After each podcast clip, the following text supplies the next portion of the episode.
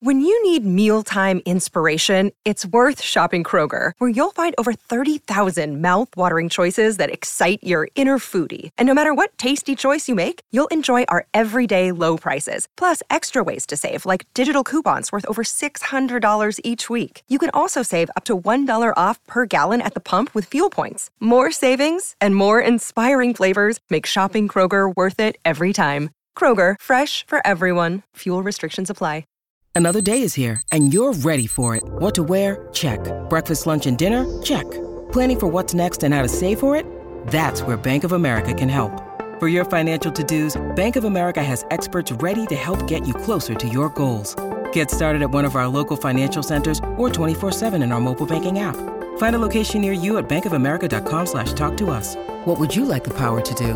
Mobile banking requires downloading the app and is only available for select devices. Message and data rates may apply. Bank of America and a member FDIC. This episode is sponsored by Kaplan Medical. If you head over to kaptest.com and use the offer code ITB15, you can get 15% off any Kaplan Medical product.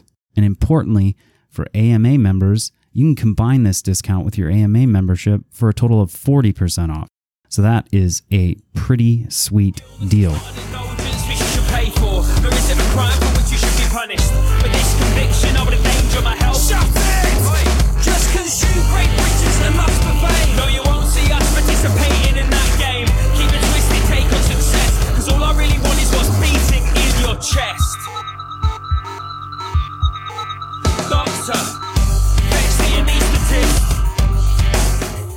Welcome to the Inside the Boards podcast, the podcast dedicated to helping you learn to think like a question writer so you can study smarter, not harder, and succeed in medical school.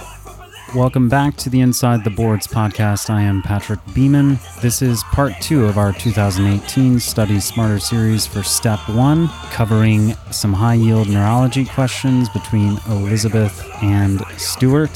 Stay tuned to the end find out how you can get a free one year subscription to our all audio Q Bank while having a little bit of fun in the process with our fake USMLE question campaign. And speaking of the all audio Q Bank, check the link in the show notes or go to insidetheboards.podbean.com for all you people in the final throes of step one crunch time. We've got your back because it's only 15 bucks for one month. Plus, you help us continue the work we're trying to do here and make the audio Q Bank a much, much more expansive and better product to help supplement your usual resources for your coursework or USMLE Step 1 study. And now, a little bit of high yield study advice with our Kaplan Test Prep Minute. All right, Dr. Semino. So every student has described a situation where they feel like, oh man, I'm being tricked. That's a trick question. But the exam writers and the uh, licensing bodies who make up these exams, they're not trying to write trick questions, right? They're no longer, because trick questions don't test medical knowledge, but rather boil down to puzzle solving. So when an item is constructed for the USMLE, for instance, what are writers trying to achieve? So, one of the goals uh, that NBME really tries to stress with their exam writers is that the question be should be testing medical knowledge. And one of the ways they do that is they've set up some very strict guidelines in terms of things that they can't do when they write a question. So, for example, they're not allowed to use none of the above uh, or all of the above they're not allowed to phrase a question as, you know, all of the following are true except. And the reason for that is those kinds of item structures really do move the question away from understanding a specific piece of medical knowledge and make it more of a process of elimination and cross correlation and things like that. The the infamous K type questions Yeah, are the was- best example of that. I was going to say you're Yeah. talking about like K type questions. Yeah, they eliminated those way back uh, quite a while ago, and now pretty much most exam right, not just medical exams, but SATs, law, the bar, etc., have moved away from those questions. And just to remind the uh, listeners, these are the sorts of things where they'd ask, like, which of the following is a muscle relaxant, and give you four options, like Vecuronium or Valium, and etc. And then your answer choice might be, you know, one and two are correct, one and three are correct, two and four are correct, all choices are correct.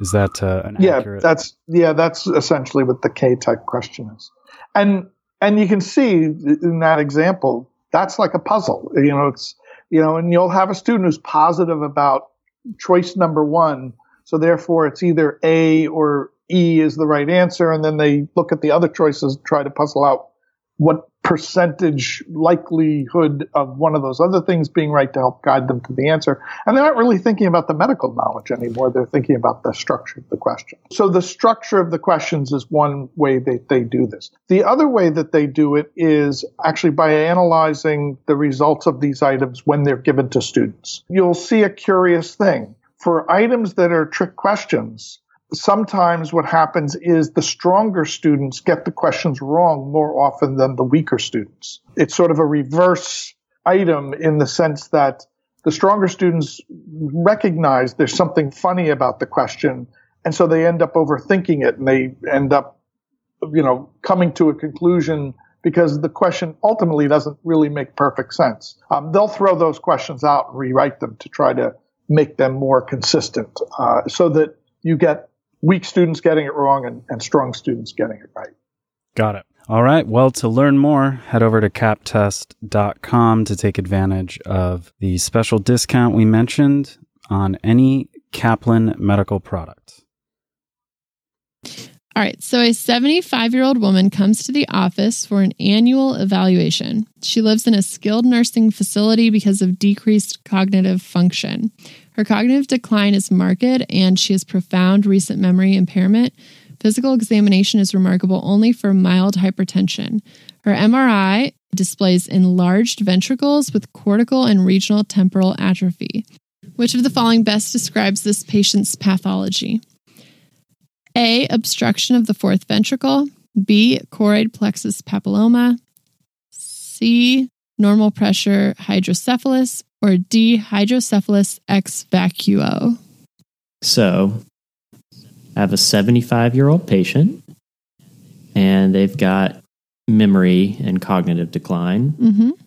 And the MRI has enlarging ventricles as well as atrophy. So that's going to lead me to hydrocephalus ex vacuo, um, That's correct. as opposed to normal pressure hydrocephalus. Why? So the distinguishing feature for me at this point in my training is that normal pressure hydrocephalus doesn't necessarily have atrophy. And in fact, it's going to be more because of expanded ventricles and you you actually see some of the brain kind of being compressed Right. against the the skull as opposed to uh, atrophy of the brain and it's not having that compression against the skull compartment. Mhm. I think the this is looking at Alzheimer's syndrome. Ex- yeah. Sorry, Alzheimer's disease, uh, and that's kind of this association with hydrocephalus ex vacuo. Uh, in this case, the intracranial pressure is normal, uh, and there's just this extra presence of CSF fluid mm-hmm. replacing the the lost cortex, the lost cortex mm-hmm. area, right? Just like the fancy think- way of saying the CSF filled in the gaps where the brain used to be is hydrocephalus ex vacuo, right? Yeah. And, you know, I think of the options, the important one to distinguish against is the normal pressure hydrocephalus, mm-hmm. Where that does also have the dilation of ventricles, but it also has this fun triad.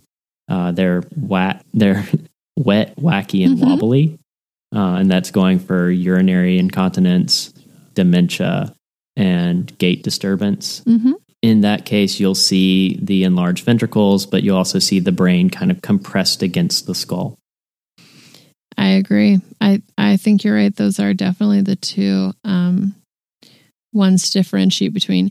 Just to to mention one of the other wrong answers, could you explain what what would you see if you had obstruction of the fourth ventricle? That was answer choice A. I know it wasn't tempting for you in this one, but what would you have seen if if the fourth ventricle was obstructed? So that's going to be a, a non communicating, like hydrocephalus. So that's going to actually dilate the fourth ventricle in that case. that's not really what's being described here. Mm-hmm. I think you also see vomiting and headache, Mm-hmm. as well as you have trouble with uh, visual defects. hmm That makes sense, right? Like compressing the optic nerve and uh, because of the area of dilation, right? Right, and the headache and vomiting Mm-hmm. because of the the location within the the brainstem. The the last thing that I was going to ha- put is uh, when I was looking through first aid, they threw out a nice differential, so I thought I'd include it for everybody. Uh, when you see hydrocephalus ex vacuo, your differential should include Alzheimer's, uh, advanced HIV, Pick's disease, and Huntington's disease. All right. So, last one here. A 29 year old woman comes to the office because of intermittent blurred vision in her right eye for three months. She says that episodes usually last a week and then completely resolve. Other symptoms she has intermittently experienced are difficulty in maintaining balance while walking, as well as urinary urgency and incontinence. Visual examination is normal. There is decreased muscular power in her right arm and an upgoing left sided plantar reflex. An MRI scan of her brain shows periventricular enhancement. Which of the following is most characteristic in this patient's disease? Is it A, association with HLA-DR2 genotype? B, degeneration of the nigrostriatal dopaminergic neurons? C, deposition of beta amyloid peptide? Or D, proteins that have abnormal number of glutamine residues? So I would think of answer choice A, excuse me, association with HLA-DR2 genotype because I'm thinking a patient with periventricular enhancement and having these intermittent like neurologic changes um, that like fluctuate, like difficulty with balance. Then it's also affecting urinary urgency, decreased muscle power in her right arm, and upgoing left sided plantar reflex. It's like all over the place. And she has these periventricular enhancements. I'm thinking of multiple sclerosis. And that's always uh, like a board's testable kind of question that it has an association with the HLA DR2 genotype. I think if there was one other choice that could have been tempting, maybe because she's, I guess, she is a young person and uh, could have Huntington's disease. And so then that would have been answer choice D proteins, which have abnormal number of glutamine residues. And I say that because that does involve some movement issues. However, I think behavioral symptoms, mental status kind of changes are usually more prominent when a vignette is trying to describe a patient with Huntington's disease. And this patient doesn't have any of those complaints. Also, just the, the fact that she has these different fluctuating neurologic complaints and these uh, periventricular plaques rules out Huntington's. But that would have been uh, the abnormal number number of glutamine residues. Yeah, those are those are the CAG Right. repeats for all of you step one Mhm. studiers. Um, so yeah, I uh, I think the periventricular enhancement is sort of a buzzword. I would have gone. I I wonder how many ways you can describe that aside from not including it. But if you see that, you should be thinking of MS. MS is characteristic, or to me, MS is easy to remember that it's DR2 because if you just say MS, uh, they're just the two letters. Mm, Um, I like that. I'm going to throw in a little mnemonic here just because HLA, I, I don't think HLA is high yield to learn. Um, I think the ones that you pick up in medical school are probably enough. And I know some people are, you know, I, I don't want you to waste, waste too much time learning these, but uh, I'll include this just uh, for completion. So my mnemonic is that Miss Sally dominated one rat hat nephron. So that's made up and it doesn't make a lot of sense, but let me explain it. so we have Miss Sally. So Miss is MS, and that's uh, HLA-DR2. And Miss Sally, Sally is standing for SLE. Uh, SLE is DR2 and DR3. uh, Miss Sally dominated. So dominated was pretty much the only thing I could think of for diabetes mellitus, and dominated one for type one. Um, and it goes uh, diabetes mellitus is DR3, DR4, and you'll see that that that goes along with Sally being DR2, DR3. After that, uh, Miss Sally dominated one rat. Rat is for rheumatoid arthritis, and that's DR4. And then Hashimoto's thyroiditis, or for the rat hat, is DR5. And it skips DR6. And I didn't see this in first aid, uh, but supposedly DR7 goes with um, idiopathic uh, nephrotic syndrome. Hmm. So, like minimal change disease um, and other things. But like I said, it wasn't in first aid. But nephron, not only does it have seven letters, but it would go with nephrosis, um, particularly like minimal change with the uh, steroid responsiveness. Uh, so I like how it begins with MS, which has DR2, and ends with nephron, which is seven. I like that. That's a good mnemonic. And you put them, so you were putting them in increasing numerical order. That's really cool. right. I like that. Uh, so I I probably maybe I'll remember that, but I'm not really thinking that's terribly important. Uh, but you know, there's your I guess uh, study heuristic for your HLA types. Yeah, Um, I think that's good. have you? Yeah, thanks. do you know like the Charcot's um, one of his many triads for MS? Yeah. Oh, yes, I do know. I know. I do know Charcot's MS triad. I think it's scanning speech. Um, patients have like an intention tremor and nystagmus, I believe. Okay. Do you think that's high yield for them to know? I don't really think that that's super high yield. I think more importantly would be knowing that it involves different, like fluctuating, neur- fluctuating neurologic symptoms in different systems. Like, I think that's more important. Certainly, patients can have a diagnosis of MS without that um, triad. So, I, I mean, this patient had no ocular involvement at all. So, I, I kind of think that it's not super high yield, but um, maybe it's. I mean, definitely if if you Yeah, memorize no, that and then you saw check. a patient with it on the, you know, if you saw a patient with the full triad on the exam, you'd be very very certain that they had MS. But I also don't think like don't don't limit it. Uh, like if you don't see the triad in a vignette, it does not mean the patient doesn't have um, multiple sclerosis.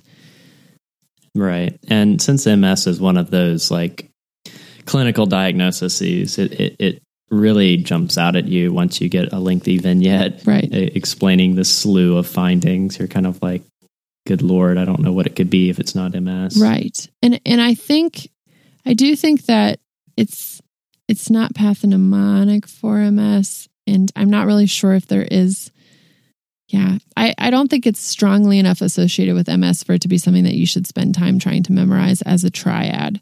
But it does illustrate the fact that MS affects different systems, often has some kind of visual or ocular involvement. So, for that purpose, I think it's a good example of how MS can present but I don't think it's worth memorizing. All right. Good to know. Okay. So I guess the last thing here is um, the treatment. Is it so if they're having an MS uh, relapse, how are we going to handle that? Just steroids. Um, they'll either give IV steroids, methylprednisolone, can also give oral steroids. And unfortunately, I think this is really only helpful in kind of helping with symptomatic treatment um, for flare ups.